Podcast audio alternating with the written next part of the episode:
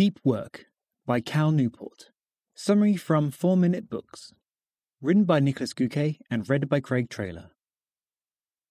One sentence summary. Deep Work proposes that we have lost our ability to focus deeply and immerse ourselves in a complex task, showing you how to cultivate this skill again and focus more than ever before with four simple rules. Favorite quote from the author If you don't produce, you won't thrive, no matter how skilled or talented you are. I'm still digesting all the valuable lessons from So Good They Can't Ignore You, but I couldn't help taking a peek at what Cal is up to now. He's been talking about the idea of deep work for quite some time on his blog, a way for him to test potential book topics. And now the accompanying book is out. Given that we now suffer from an 8 second, less than a goldfish attention span, Cal's call to focus is more than appropriate. Digging deeper into deliberate practice, a concept he described in his last book, Deep Work, suggests that being able to completely immerse yourself in a complex task is a rare, valuable, and meaningful skill. The second part of the book then outlines four rules you can use to cultivate a deep work ethic. Here are three lessons from deep work to help you go from busy to brilliant. 1. There are four strategies for deep work, all of which require attention. 2. Productive meditation can help you work deeper, even while you're taking a break. And 3. Stop working at the same time each day. I hope you brought your scuba diving gear, because we're about to go deep. Lesson 1 Use one of these four deep work strategies, but be attentional about it.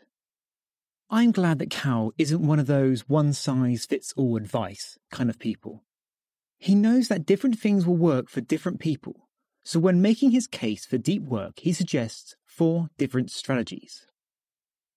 Number one, the monastic approach. Monastic comes from a monastery, the place where monks live. It means shutting yourself off completely. For example, by moving to a cabin in the woods to write a novel and not come back until it's finished. Number two, the bimodal approach. This prioritizes deep work above everything else you could set a four to six hour block each day for deep work. For example, where you lock yourself in an office, similar to the monastery approach. However, once that block is over, you're free to do everything else that might be on your plate. Number three, the rhythmic approach.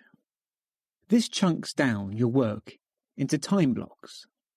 Similar to the Pomodoro technique, and causes a calendar to track your progress.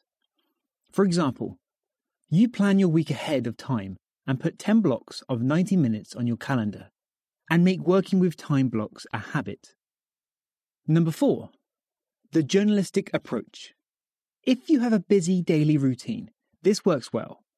What you do is to simply dedicate any unsuspected free time to deep work. I'm currently alternating between two and four, depending on the kind of day that's ahead of me, but would love to move completely to two over time. Being intentional about deep work approach requires monitoring how you spend your time. So one of your first steps is making this decision should be to track your habits. You'll quickly be able to separate productive from unproductive time and spot patterns.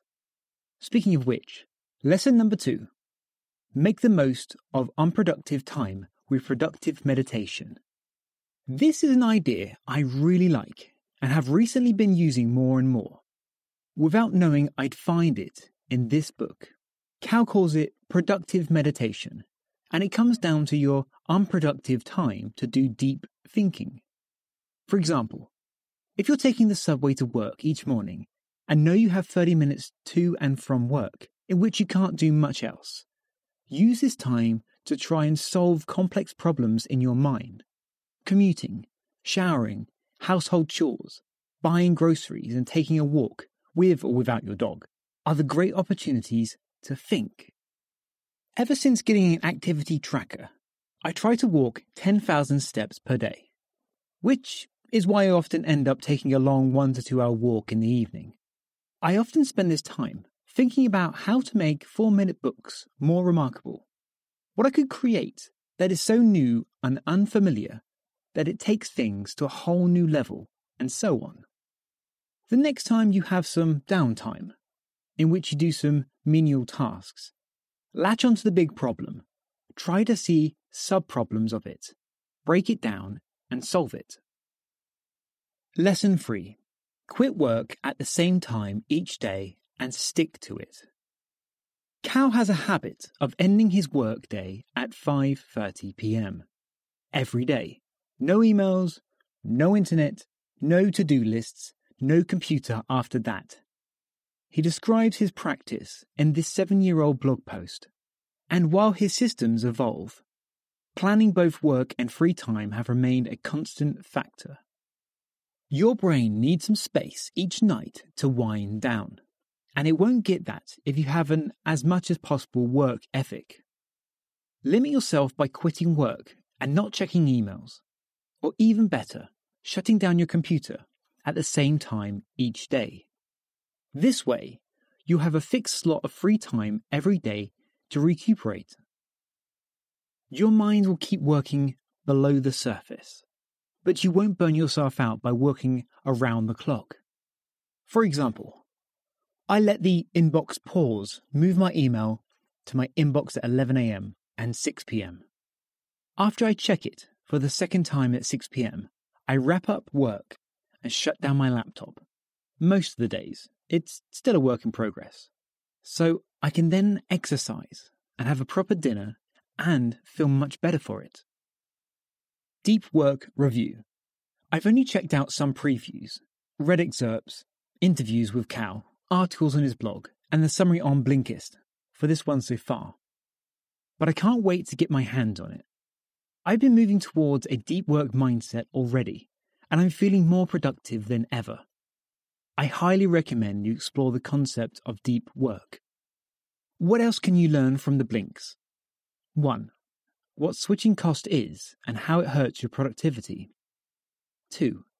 How much time workers spend jumping from distraction to distraction. It's more than half. 3. Which free rituals can help you be more intentional about your deep work?